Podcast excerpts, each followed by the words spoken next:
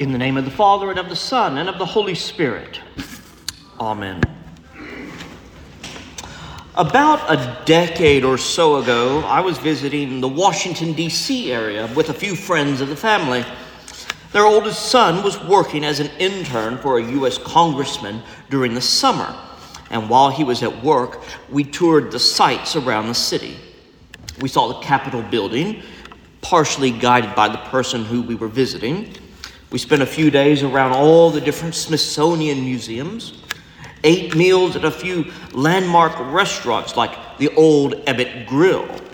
And we also visited Arlington National Cemetery and watched the changing of the guard at the tomb of the unknown soldier. All was going very well, everything according to plan. No mishaps, no ruined adventures, no cause for concern. That is until one afternoon when a few of us decided to go see George Washington's home at Mount Vernon. Now, we were traveling around D.C. on the metro from Arlington, or in taxis, or on foot because everything's rather close together. There was no reason to rent a car. So, when we decided to go to Mount Vernon, I pulled out my handy dandy iPhone and Googled up the best way to travel from the hotel to Mount Vernon using public transit. The route involved buses. And let me pause right here and say that I hate, hate with a passion traveling by buses because things like I'm about to tell you is what always happens to me. Subways, undergrounds, footpaths, taxis, private drivers, even going from ho- on horseback from one city to the next. I've done it all. But buses are my greatest enemy when I'm in a foreign country and I avoid them. But we were in the United States, we were in our nation's capital. So surely nothing could go wrong.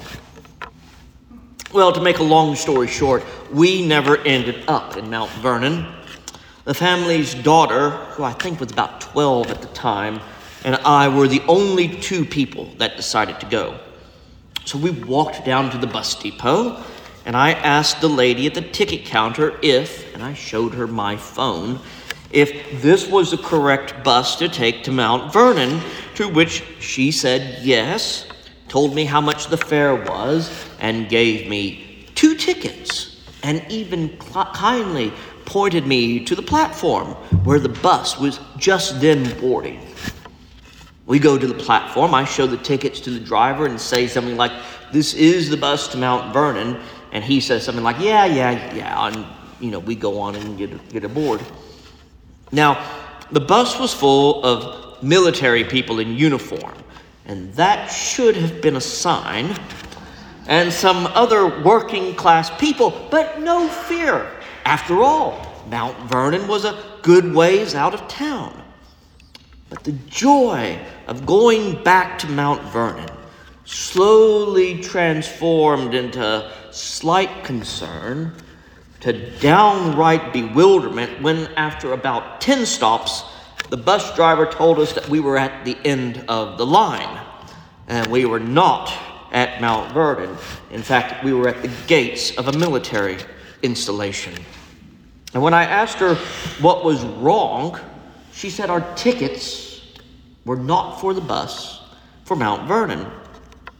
And I, I held my temper pretty well and said something like, Well, why then did the lady sell me these tickets in the first place? And she said, I don't know, sir, but you're going to have to wait here about an hour for the next bus to take you back. And then while we sat there under one of those covered pavilions with a bench that you sit on when you get wait for the bus, it started to rain. To this day, I have no idea what happened between pulling up the Google map, purchasing tickets for a certain number bus, all of the ride, all of the conversations, and we never made it to Mount Vernon. And to this day, that 12 year old girl, who's now married and has a little girl of her own, from time to time rib- ribs me about how badly she wanted to see Mount Vernon and still hasn't. One massive defeat for John Louis Blackburn. Well, the prophet Jeremiah tells a similar story, though the people of Israel are not on a journey, but are in their homeland. And even while they are in their own land, they have lost their way. Part of the reason is they have lost their memory of who God is. They have forgotten who it was who had redeemed them, brought them out of the Exodus. They have confused God with someone else who has treated them disdainfully. And God calls back to the children of Israel is like someone who is innocent, pleading their cause. Someone who has been unjustly accused of something and is asking for the evidence as to why they were found guilty. And this is sometimes what happens with us, not only as individual Christians who become complacent in our Christian living, but also as parish churches when we coast through the year, sometimes expecting everything to remain exactly the same because it provides us with some sense of false comfort. But it's also a problem of worldwide denominations because it allows us to engage in bitter battles and debates that quite literally split the church without doing the hard work of discernment, prayer, and theological reflection. And also, as the one holy Catholic and Apostolic Church, when our ambition is not for the kingdom of God to be glorified, but for our own kingdoms, our own denomination, maybe even our own parish church over the church that is our neighbor to be glorified. It's like promoting our own brand of Christianity to win battles over our brothers and sisters just down the street or around the globe. And in all of these situations, the great danger is that some idol will take place and take over and move in between us and God, obscuring our view of the Almighty. Jeremiah says it this way Has a nation changed its God? Gods, even though they are not true gods. That's the problem with idols, is they compel us to change our gods. And it's not the simple changing of our God from the God, the God that we know in the Blessed Trinity with some old pagan God like Zeus or Apollo, but it's the changing of our God from God the Father, God the Son, and God the Holy Spirit into something else that takes primacy of place. Because an idol becomes anything, anything that is an obsession that replaces everything and nothing, not God, not family, not work, and not relationships, matter anymore. We sometimes talk about addictions to various things alcohol, gambling, chocolate. But what about, for example, the obsession, obsessing over work? Yes, we should all work hard. But when does the work itself become an idol? And if anything interferes with our duties and responsibilities to other people or to other things that we have committed ourselves to until we have a meltdown. In the church itself, we are constantly in danger of constructing idols, many of them seeming to be well intentioned.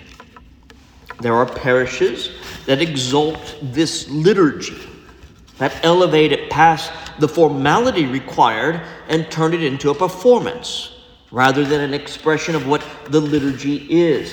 Liturgy is a Greek word which means the work of the people. So, yes, it's good to have vestments and candles and incense and bells and fine music and good preaching and even good readers to help us understand the Holy Scriptures. It is meet and right to have such things as we are to always offer to God the very best that we can without fail. But when do the altar linens or the icon or the rite or the form and function of this service become an idol? Likewise, some churches, particularly many of those with more Protestant leanings, with services that are quite different on ours, with preaching being the focal point of the service, and the music taking on a specific role of preparing the worshipers to hear the sermon. But when do, when do these services rely too much on the stardom of the rock concert like atmosphere to draw people in? Or the preacher or pastor who must appear relevant and hip so that he can make a splash with some gimmick instead of preaching the true Word of God. You see, in our attempt to do all that we can for the proclamation of the gospel, we must not lose our way. Like my travel to Mount Vernon, the people who are outside of these walls, who may from time to time peek in these doors, need all of us to help show them the true way, the way to the love of God as we know it in Christ, and to not lead them astray. But because we are merely human beings, we do tend to get bored, or we do tend to regard the status quo as the way things ought to be, and we sometimes forget why we come here. What are the reasons for the way we do things? Or why we do the things that we do. The lady at the ticket counter, when I purchased my ticket, probably didn't mean to send me on a wild goose chase. More than likely, she forgot the responsibility of her position and the job that is required of her. Let us not grieve the heart of Christ, the heart of God, by forgetting the responsibility of all of our lives as Christians, but also of us as this parish church. The general thanksgiving that we say during the daily office reminds us that we are to give thanks above all for the redemption of the world by our Lord Jesus Christ. So let us not forget the wonderful things that He has done for us and for the world. The Israelites did which is what caused the Lord God to ask, What wrong did your ancestors find in me? Let us not forget that in order to contain the living water, which St. John reminds us is Jesus himself, as he recounts the story of Jesus speaking with the Samaritan woman at the well in John chapter 4. Let us remember that we must open our hearts and make them wholly devoted to Him, and not be cracked cisterns, being cracked by the idols that attempt to fill our hearts. The writer to the letters of the Hebrews uses a paraphrase of one of the Psalms. And let it be our prayer as well. Let us be among those who say, The Lord is my light and my salvation. Of whom then shall I be afraid? In the name of the Father, and of the Son, and of the Holy Spirit. Amen.